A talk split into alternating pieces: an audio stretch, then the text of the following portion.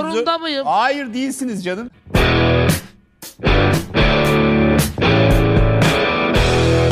Parça... Parçanın adı. Eserin adı zorunda mıyım? Her gece rüyamda işinle seni. Beril, sence modada trendlere uymak zorunda mıyım? Asla değilsin. Bunu senden duymaya e, ihtiyacım vardı aslında. Yani biliyorsun beni az çok. Yani modada trendleri çok takip eden bir insan değilim ama ya sanki sürekli bir şeyleri kaçırıyorum, bir şey yanlış yapıyorum. Ya da bir şeyleri giydiğim zaman ben bunu niye giyiyorum diye sorguluyorum. O yüzden bu cevabın biraz beni rahatlattı açıkçası. Sevindim. Bunun da arkasını destekliyor olacağım. Bu arada e, seninle ilk kez yolları kesişen dinleyicimiz için biraz senden bahsetmek istiyorum. Uzun yıllardır Vogue Türkiye dergisinde moda konuları editörü olarak görev alıyorsun. Ayrıca marka ve stil danışmanlığı yapıyorsun. Hem moda endüstrisinin gündemine dair pek çok farklı konu hakkında analizlerini okuyoruz senin kaleminden. Hem de yine senin yazdıkları üzerinden neyin nasıl trend olduğunu anlamaya çalışıyoruz. Ben de itiraf edeyim senin günlük hayattaki stilini çok beğendiğim için seni bir kanaat önderi olarak görüyorum ve Çok teşekkürler. Moda konusundaki soru işaretlerimi e, sana sormak için bugün bir sürü başlık hazırladım diyebilirim. Her zaman. Her zaman beklerim. Bu arada hani evet trendlerden konuyu açmamız tesadüf değil. Çünkü biliyorsun Mart ayı ile birlikte aslında e, yeni bir döneme girmiş oluyoruz. Her sene Mart ve Eylül ayında daha doğrusu sezonlar değişiyor. Şimdi Mart'la birlikte de yeni yeni trendler görmeye başlıyoruz. Ama son birkaç yıldır bu trend dediğimiz şey de biraz muğlaklaştı. Çünkü moda endüstrisinin gündemi değişti, dinamikleri değişti. Bir taraftan sürdürülebilirlik konusu var. Diğer taraftan dijitale ayak uydurmaya çalışıyor lüks modeller özellikle. Böyle bir güncel kalmaya çabalıyorlar. Yeni nesli yakalamaya çalışıyorlar. Yeni nesil bir ara Y kuşağıydı. Şimdi Z kuşağı oldu. Kim neyi nasıl yakaladı gibi bir sürü soru işareti var. O yüzden hani trend dediğimiz şeylerde de artık farklı farklı kriterler söz konusu. Evet aynen öyle. Hatta şeyden örnek verebiliriz belki. Bu konuda en son gördüğümüz örnek 2015'teydi sanırım. Alessandro Michele Gucci'nin başına geldi. O sezondan örnek vereceğim. Dergiye yaptığım içeriklerden de hatırlıyorum. Belli başlı trendler çıkardı ve çok dominant trendler çıkardı. O dominant trendlerde ürünler sunan, ürünler servis eden, tasarımlar servis eden moda evleri olurdu. Mesela bir Barbie silüeti görüyorduk. Bir Hitchcock kadınları silüeti görüyorduk. Bir bağımsız sinema kadınları silüeti görüyorduk. Ve bunun altını büyük moda evlerinin e, ismiyle doldurabiliyorduk ve yaptıklarıyla. Ama belli bir süreden sonra Demna Gvasi artık Demna olarak anılmak istiyormuş. Onu da not düşelim. Soyadıyla anılmak istemiyormuş. Çok daha kolay olacak böylelikle. Bence de. e, Balenciaga'ya geldikten sonra da bazı ritimler değişti. Artık e, tutan bir formülü var ve hepsi her sezon aynı formül üzerinden geliyor. Yani eskiden bir moda evinde bambaşka kulvarda bir silüet görürken bir sonraki sezon tam tezatını görebilme ihtimalimiz vardı. Yine belli kodlara sadık kalarak ama farklı farklı trendlere hitap eden görünümler görüyorduk. Artık bu biraz ortadan kalktı. Evet. Mesela Balenciaga'nın belli bir formülü tuttu. Oversize üstler, daha böyle günlük hayatta kullandığımız obje ve parçaların yüksek modaya taşınması vesaire gibi. Balenciaga her sezon bunu yapıyor. Gucci her sezon eklektik ve maksimalist görünümler sunuyor. İşte Prada tabii Raf Simons'tan önce sonra orasını daha detaylı tartışabiliriz ama daha feminen, daha işte çikolata kadını olarak addedebileceğimiz belki silüetler sunuyordu. Yani artık herkes kendi formülünü yazdı, çizdi, teyit etti ve artık o formülü her sezon Evet. yapmaya devam ediyor. Bu aslında marka için başarılı olabilir. Çünkü tutmuş bir formül üzerinden para kazanmaya ve görünürlük kazanmaya devam ediyorlar. Ama editör tarafından baktığında, o pencereden baktığında biraz kısır döngü yaratıyor sana. Çünkü elindeki içerik ve malzeme azalıyor. Yani her sezon bambaşka hikayelerden beslenerek içerik çıkartmak var. Bir de her sezon tekrarlanan formülleri e, kendince tekrar farklı pencerelerden yorumlayıp içerik çıkartmak var. O yüzden hani kimisi için iyi ama kimisi için de çok da işlemeyen bir üslup oldu. Şimdi sen söyleyince düşündüm. Alessandro Michele geldiğinden beri zaten Gucci'den hep aynı şeyleri görüyoruz. Yani her seferin işte o fırfırlar, o böyle yarı modern, yarı işte Rönesans'tan ilham almış koleksiyonlar hep aynı şey canlanıyor gözümde ve hiçbir şey değişmemiş belli ki. Ve şimdi Demna'da dedin. Alessandro Michele ve Demna galiba herhalde bu bildiğimiz anlamda lüks moda evlerinin hem kimliğini hem de o tarihten sonra yapacaklarını değiştirmiş kişiler Tam düşünüyorum. game changer derler ya Hı hı. tam olarak o aslında. Yani iyi ya da kötü tartışılır ki ben mesela ikisini de başarılı buluyorum. Yani. Gucci koleksiyonun detay görsellerine zoomlaya zoomlaya bakarak saatlerimi geçirebilirim mesela. Ama gerçekten oyunun seyrini değiştiren iki isim olarak bence Demna ve Alessandro'yu söyleyebiliriz. Ve genel olarak ondan sonra zaten moda dünyası ya daha doğrusu Onlar biraz lüks modayı nasıl derler daha günlük hale çekebilecek şeyler yaptı diyebilir miyiz? Yani daha doğrusu şöyle demek istiyorum. Hani lüks modanın o ulaşılmazlığı evet bazı şeylerde hala geçerli ama onlar biraz popüler kültüre de yaklaştırdılar gibi hissediyorum. Bilmiyorum sen ne düşünüyorsun ama. Hmm, yani şöyle tabii maddi olarak hiç yaklaştıramadılar. Aslında gitgide uzaklaştırdılar. Ama mesela Gucci'ye baktığınızda çok şatafatlı görünümler izliyoruz. Ama onları parçalarına ayırıp bir styling olarak styling yapılmış haliyle değil tek tek baktığınızda günlük hayatta rahatlıkla kullanabilecek şeyler var. Demna'da Balenciaga'da keza öyle. Yani bu aslında trickle up ve trickle down diye iki tabir vardır. Bir tanesi e, sokak kültüründen ilham alarak onu yüksek modaya taşır. Hı hı. Diğerinde yüksek modanın sunduğu şeyden halk ilham alarak alt kültürler. E, giyinir ve ondan beslenirler. Yani bence Gucci'de ve Balenciaga'da bu durum iki taraflı olarak söz konusu. Yani hem belli alt kültürleri kişilerin ya da belli grupların giyim kodlarından ilham alarak evet. bir şeyler ortaya çıkıyor. Hem de onlar yaptıklarıyla gerçekten yüksek modaya maddi olarak erişimi olmasa bile hazır moda markalarının, hızlı moda markalarının yaptıklarıyla o silüeti yakalayabilecek kıvama getiriyorlar.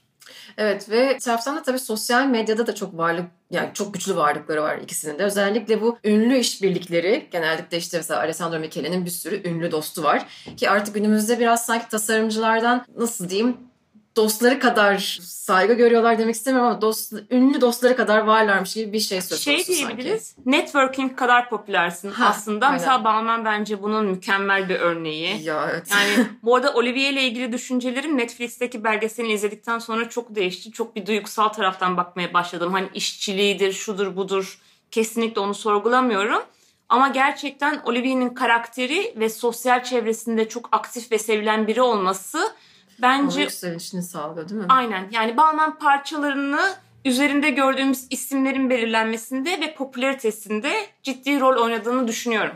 Evet Balmain Army diye bir şey çıkararak zaten evet. orada pek çok ünlünün dahi orada yer almak için uğraştığı bir şey ya yani bir nasıl derler? Komünite. Komünite yarattı evet. Ve o komünite yani herhalde muhtemelen Balmain'in başarısından sonra pek çok tasarımcıdan da aynı şey beklendi diye düşünüyorum. Alessandro Michele zaten biliyorsun ünlü dostlarıyla tüm işte Met Galalara gidiyor, red carpet'larda boy gösteriyor. İşte özellikle Jared Leto'dan ayrılamıyor gibi bir hal söz konusu. İşte Demna da aynı şekilde Kanye ve kardeş Çınlar sayesinde biraz da hani birbirlerini beslediler diyelim. Sayesinde deyince sanki onlar sayesinde var olmuş gibi oluyor da aslında yo, yo. o da onların e, bir şekilde hani bu lüks modada boy göstermesine çok yardımcı oldu. Hani böyle bir şey oldu. Bunu da anlayabiliyorum aslında çünkü yani insan Instagram'da ses getirmek, sosyal medyada ses getirmek lüks moda markaları için eskiden çok kolay bir şey değildi. Onlar biraz bu şeye mesafeli bakıyorlar biliyorsun. Daha snob bir yerden durdukları için. Şimdi e, Instagram'da ve sosyal medyada da ses getirmeleri gerekiyor. Yani dijital dünyaya ayak uydurmaları gerekiyor. En şey ilk başta bu ünlülerle kurulan işbirlikleri, işte bu dostluklar oldu. Sonra yakın zamanda da hala da örneklerini görmeye devam ediyoruz bir de işbirlikleri var. Daha doğrusu lüks modaya ait olmayan günlük markalarla kurulan işbirlikleri söz konusu. Bu da biraz galiba hem ulaşılabilir olmak için ama gerçi yine ekonomik olarak çok ulaşılabilir değiller bu işbirlikleri de. Hem de yine muhtemelen dikkat içerik. çekmek için, evet içerik yaratmak yani için. Yani şöyle bir şey var zaten. E, eskiden yüksek moda markaları senede iki sezon çıkartıyordu. Yaz sezonu, kış sezonu. işte ondan sonra araya kimilerinde resort giriyordu, prefol giriyordu. Sonra sahneye Zara diye bir marka çıkıyor. Ve bu Zara her hafta mağazaya birçok ürün göndermeye başlıyor. Şimdi sen bir müşterisin ve alım gücünün sınırsız olduğunu düşün. Senede iki koleksiyon çıkartan bir marka mı ilgini çeker? Onun mağazasına mı gitmek istersin? Yoksa her hafta yeni bir şeyler sunan bir marka mı ilgini çeker? Ondan sonra yüksek moda markaları da biraz da bunun da etkisi altında kalarak koleksiyonlarının çapını genişletmeye başladı. Hı hı. Yani çok daha fazla koleksiyon çıkartmaya, çok daha fazla ürün sokmaya, ara koleksiyonlar yapmaya ve işbirlikleri de bence bunun bir parçası. Hı hı. Yani işbirlikleri onlara hem müşterilerini çekmek için içerik sağlıyor, vitrin hı hı. sağlıyor hem de sosyal medyaları için ve işte başka Twitter hesabı ya da TikTok kullanıyorlar mı bilmiyorum. Hani o e, sosyal mecraları için diyeyim bir içerik veriyor. Doğru. Yani o yüzden aslında tek taraflı bir tica sadece ticari değil ama sosyal medyadaki görünürlük ve içerik genişletmesi konusunda da bence yardımcı oluyor işbirlikleri. Doğru diyorsun. Şu ara gerçekten aklımdan çıkaramadığım bir şey var. Manolo Blahnik ve Birkenstock. Sevdim yalan yok. evet, zaten tahmin ettim ben bunu Beril'e söyleyeceğim. Beril mutlaka sevmiş olacak bunu diye. Çünkü bir tarafta Birkenstock gibi hani estetiğe değil de rahatlığa, konfora, sağlığa vurgu yapan bir marka. Diğer taraftan da Manolo Blahnik gibi ayak düşmanı, e, tasarımda uç noktaları görmeye çalışan bir marka. O yüzden bu ikisinin işbirliği gerçekten ses getiriyor. Daha görülür oluyor. En moda ile ilgilenmeyen insan bile bunu görünce aa bu neymiş diye bakıyor İlgisini yani. çekiyor. Yani aslında bir şekilde sadece alıcıya ulaşmak değil ama like kazanmak da, takipçi kazanmak da bir etmen. Burada itiraf edeyim ben e, Instagram'da öyle çok anket falan yapmıyorum ama bir kere yapmıştım ve ezici çoğunlukla veto yemiştim. Benim için bir numara Balenciaga Crocs işbirliğidir.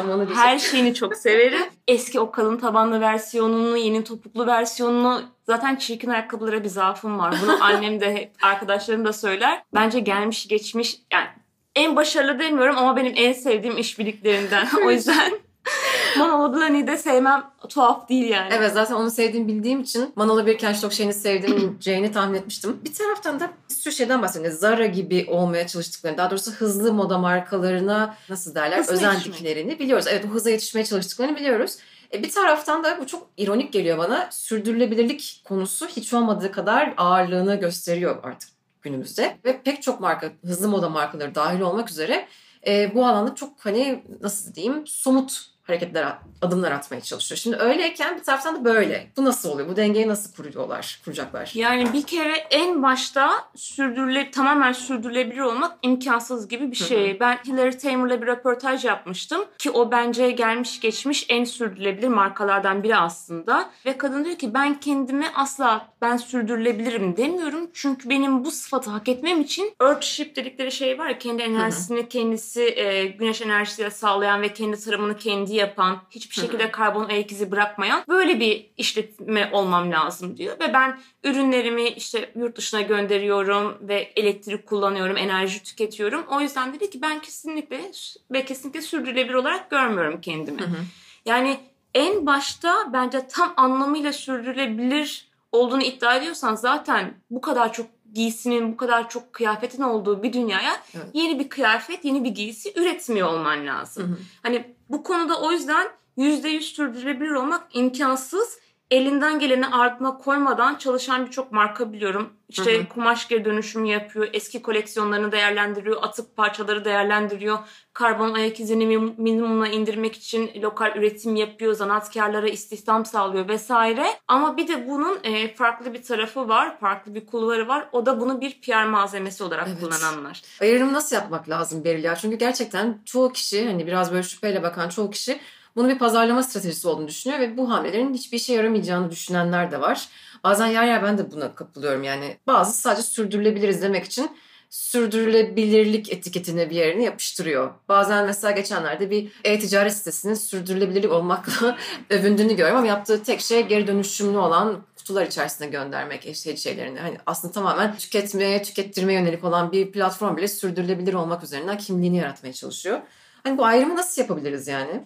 Yani orada markanın e, ölçeğine bakmak lazım aslında. Çünkü sürdürülebilir olmak gerçekten çok pahalı bir şey. O yüzden her marka sürdürülebilir olacak diye de bir şey yok. Sadece ellerinden gelen ne varsa. Ya bu insanların işleri bu. Elbette ki üretim yapacaklar. Siz bu insanlara sürdürülebilir olmak için üretimi durdurun ve başka bir meslek dalına geçin diyemezsin. Ama ellerinden gelen en iyisini yapmak. Yani istihdam konusunda, kumaş konusunda, stok konusunda, işte dediğim gibi kullandıkları materyallerin içeriği, Hı hı. o ürünü yolladıkları paketin içeriği vesaire konusunda bütçeleri neye el veriyorsa, özellikle küçük markalar için konuşuyorum. Hı hı. Ve maddi olarak güçleri neye yetiyorsa onun en iyisini yapmak için çaba göstermeleri bile bence bu lokal markalar için, küçük markalar için yeterli. Evet. Ama büyük markalara söz konusu olduğunda zaten internette yapacağınız ufacık bir araştırmayla onun samimiyetine dair her şeyi görebiliyorsunuz. Eğer sezonda 5000 ayrı tasarım sunup e, araya 14 parçalık bir sürdürülebilir teçki koyup sonra biz sürdürülebilirliğe dair her şeyi yapıyoruz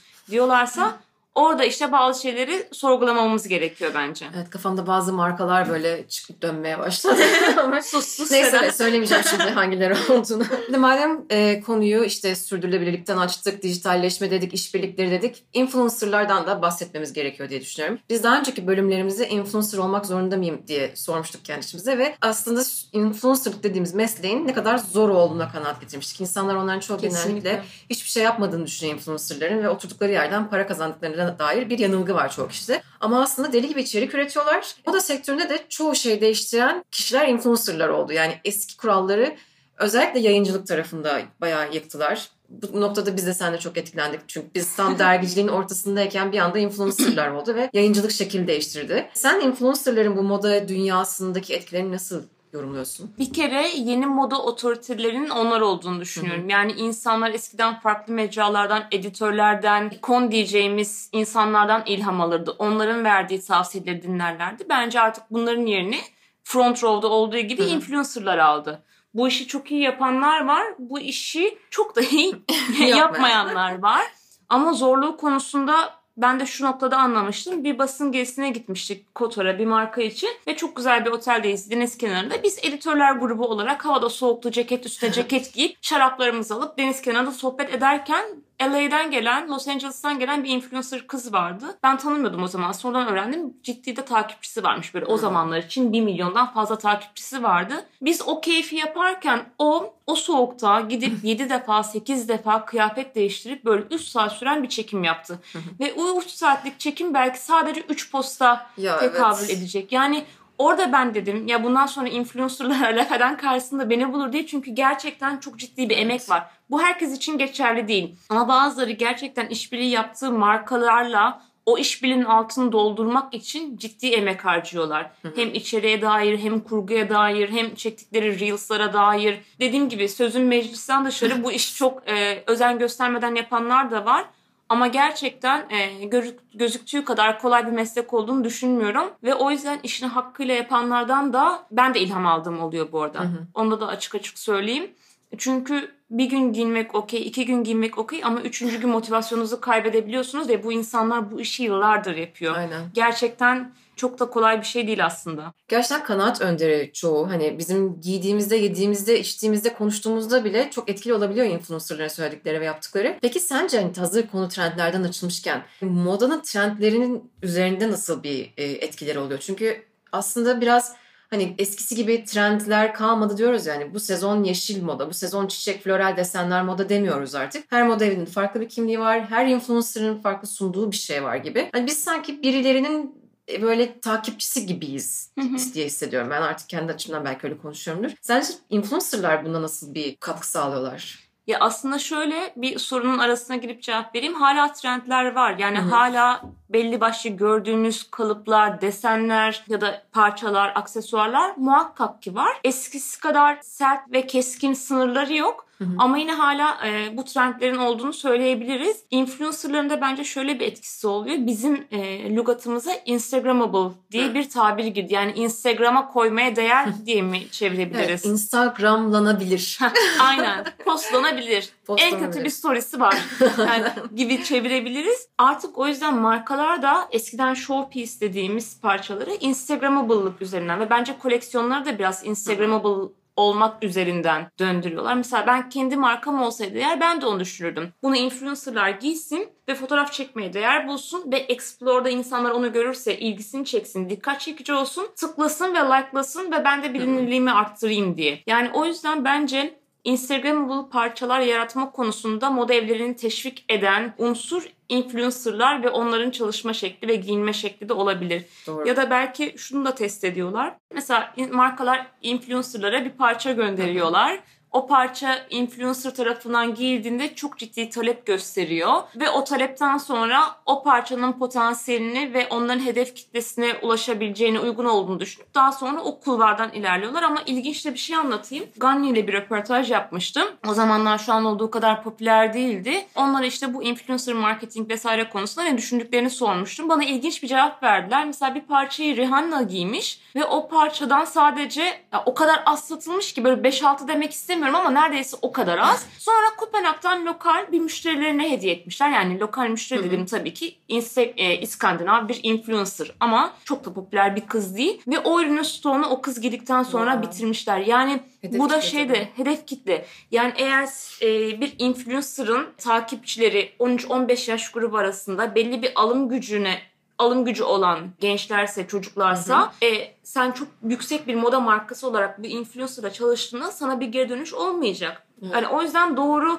influencer'la doğru marka eşleştirmesi ve doğru hedef kitle eşleştirmesi de çok önemli. Evet bu etkileşim dediğimiz şeyin artık e, sonunda değerinin bilinmesine çok mutlu oluyorum gerçekten. Hani bu mikro influencer dediğimiz hani makro influencerlar gibi milyonluk takipçileri olmasa da işte 10 bin, 20 bin gibi takipçili influencerlara değer verilmesi beni çok mutlu ediyor. Çünkü aslında hani onlar da bir kanaat önderi ve söyleyecek Evet. çok farklı şeyler var. Çok özün içerik çıkarıyorlar. Onların söyledikleri şeyler bazen gerçekten daha da etkili olabiliyor. Markalar bunu keşfettiler neyse ki. E, o yüzden çok daha güzel içerikler görebiliyoruz bu özellikle işbirlikleri tarafında. Ama ben şunu anladım. Seninle konuştuğumuz her şeyi özetleyecek olursak kelimemiz Instagramlanabilir olmak. Yani Instagrammable olmak mı yani? Tüm sanki e, uğraşlar bunun için gibi. Yani aslında tüm tasarımcılar da bir influencer gibi davranmak zorundalar. İşte ünlülerle yan yana fotoğraf çektirmek zorundalar. Ünlü işbirlikleri yapmak zorundalar gibi bir his var içimde. Yani her hepsi için geçerli değil tabii ki. Ya Çünkü tabii bir istisnalar var. Yani Akne stüdyomuz var, Marcela'mız var, e, Ganni'de sayacağım, Otto Linger'ler var. Yani gerçekten Polamavullar çok iyi, çok farklı kulvarda konumlanan markalar var. Ama hani öne çıkan ya da popülerlik peşinde olanlar için belki böyle bir kod yazabiliriz. Yoksa elbette ki mesela Dries Van Noten örneğine bak mesela. Evet. Yani kampanya çekmiyor, ilan vermiyor. Sosyal medyada zaten Casper gibi takılıyor. Yani o yüzden elbette ki hepsi için geçerli değil. Ama daha böyle öne çıkan ve daha popüler markalar için belki böyle bir formül çıkartmak doğru olabilir. Evet ben çünkü evet benim gördüklerim hep genellikle işte kırmızı halıda hep aynı örneği veriyorum. Alessandro Michele, işte Balmain Army. Dün bu gerçi program yayınlandı biraz vakit geçmiş olacak ama Grammy'ler vardı ve Grammy ödüllerinde yine Versace ses getirmek için biliyorsun belki Dua Lipa ile Megan Evet. Thee Stallion birlikte böyle bir Versace kıyafetle aynı Versace elbiseye girip 98 yılından bir anı yaşatıp canlandırmaya çalıştılar. Hep böyle sanki yine Instagramlanabilir olmak için bir uğraşmış gibi gelmişti bana. O yüzden hani aynı şeyden ilerledim. Instagramable olmak üzerinden. Bu arada Instagramable olmak ve ünlü e, networklerinin yani ünlü çevrenin olması da o markayı başarısız da kılmaz bence. Hı hı. Çok başarılı olan çok beğendin ve bunu yapanlar da var. İşte dediğim gibi sadece bir ayırt edici seni diğerlerinden belki bir adım öne geçmeni popülarite açısından Hı. sağlayacak etmenler ya da yollar diyelim. Ya zaten artık eskisi gibi reklam verme yöntemleri değiştiği için aslında Instagramable olmak belli başlı, başlı bir kampanya yöntemlerinden biri. Yani Evet. işte evet moda işte büyük kampanya çekimleri yine yapılıyor falan ama belki de hani dergide bir ilan olarak çıkmak yerine Instagram'da bir postun gözükmesi onlar için çok daha etkili moda evleri için ve o mantıklı bir şey tabii ki. Kaç kişiye ulaştığını Aynen. göz önünde bulundurunca evet. Ama birinde prestij var, diğerinde hani e, artılar eksiler var açıkçası. Evet ben de sürekli e, hem eski bir dergi çıkışlı olup hem sonra dijitalde içerik üreten biri olarak ikisi arasında gidip geliyorum sürekli. Peki Beril esas e, sana o can alıcı soruyu sormak istiyorum. Moda insanın kendine yakışanı giymesi midir gerçekten? Ee, bunu seninle konuşmadan biliyorsun telefonda da konuştuk. Çok kısa süre önce düşünmüştüm. Böyle camdan boş boş sokağa izlediğim bir an düşünmüştüm. Kesinlikle moda insanın kendine yakışanı giymesi değildir bence. İnsanın kendine yakışanı giymesi ya da giydiğini yakıştırması olarak da söyleyebiliriz. Belki böyle daha doğru stildir. Çok güzel. Mesela şuradan örnek vereyim. Benim böyle ortaokuldan beri hep makosen ya da konşlu konvers giyerim. Ki yani bu Hı hı. 2000'lerden bahsediyorum. Bunca yıllık yani 22 yıllık bir zaman diliminden bahsedersek elbette ki konşlu konversin ve makosenlerin trend ya da moda olmadığı dönemler oldu. Evet. Ee, ama ben giymeye devam ettim. Bu benim bana yakışandır ve ben bunu giymeye devam edeceğim. Bu moda değildir, bu benim stilimdir. Benim kişisel gustomdur, benim kişisel zevkimdir. Bir örnek daha vereyim. Mesela Sex Pistols parçalarını çok severim. İşte zımbalı deri ceketler, zımbalı e, jeanler, işte yırtık. Ben daha böyle gotik diyemeyeceğim ama punk esintili parçaları çok severim. E, yıllarca bunları biz moda sahnesinde, yüksek modada görmedik. Ben Hı hı. bunları giymeye devam ettim mi? Giydim. Kendimi de iyi hissettim içerisinde. O yüzden kesinlikle modanın insanın kendisine yakışanı giymesi olduğunu düşünmüyorum. Şöyle bir şey söyleyebiliriz belki. Kolektif giyim hareketi diyebiliriz moda, Moda için. Çok güzel söyledin. Ben bunu düşünmek istiyorum şu anda. Yani bir akım sana yüksek moda sahnesi tarafından ya da influencerlar tarafından artık sunuluyor ve o kolektif bir şekilde giyinmeye, giydirilmeye, üretilmeye başlanıyor ve moda bu oluyor bence. Şu an evet, Fena tabii- ben de beğendim Ben söylediğini. güzel. Ben şu an böyle tabii görünmüyorum da hani böyle uzaklara bakıp kafa sallıyorum. evet doğru söylüyorsun. Peki bu kolektif hareket bazen kötü örnekler de görmemize sebep olabiliyor ya. Peki hani bu doğru bir şekilde söylemeye çalışıyorum. Peki sence hani şöyle diyelim. Moda adı altında bu kolektif giyim hareketi altında yanlış yapılanlar diye bir şey söz konusu olabilir mi? Yani öyle yanlış doğru diyebilir miyiz sence? E, içgüdülerin mesela burada benim karşı olduğum bir şey var. E, o bugün de karşıma çıktı. Herkes vücudunu tanıyıp ona göre giyinmeli. Herkes vücuduna göre doğru parçaları seçmeli. Hayır, kesinlikle katılmıyorum. Yani her isteyen vücuttaki insan her istediği parçayı giyebilir. Bence içgüdüsel olarak yaklaşmak gerekiyor biraz Hı hı. buna. Yani mesela bence giyim niye önemli? Sokakta gördüğün bir insan ya da yeni tanıştığın bir insan senin nasıl bir karakterin olduğuna dair ilk ipucunu giydiklerinden alıyor. Doğru. Bu benim hoşuma gidiyor. Benim karakterime dair bir ipucunu tanıştığım kişinin beni gördüğü an giydiklerimden çıkarabilmesi benim için tatmin edici ve keyifli bir şey. Kendisini ifade etmek için ve içgüdülerinin gittiği kulvardan seçilmesi gerekiyor bence kişisel stildeki parçaların. Yani Doğru. kesinlikle senin boyun böyle şöyle giymelisin yok bu bilekte bot giyme bacağını keser. Yani artık bunları duyduğumda cringe ötesi oluyorum yani gerçekten. Zaten 2022 yılında beden olumlamanın geldiği şu noktada Evet. zaten bunların söylenmemesi gerektiğini, bunların ne kadar böyle baskıcı şeyler olduğunu öğrenmiş olduk. Aynen öyle. Hala bazı şeylerin tekrar edilebiliyor olması gerçekten çok can sıkıcı. İnanamıyorum ben bazı şeylere. Aynen öyle. Ama dediğine şöyle dönebilirim. Mesela birinin kendine has bir hayat stili var. Sporla çok iç içe yaşıyor. Hı hı. Daha rahat parçaları seviyor. Ve bazı giysiler içerisinde kendisini daha iyi hissediyor. Ama Instagram'dan bir influencer'ı görmüş.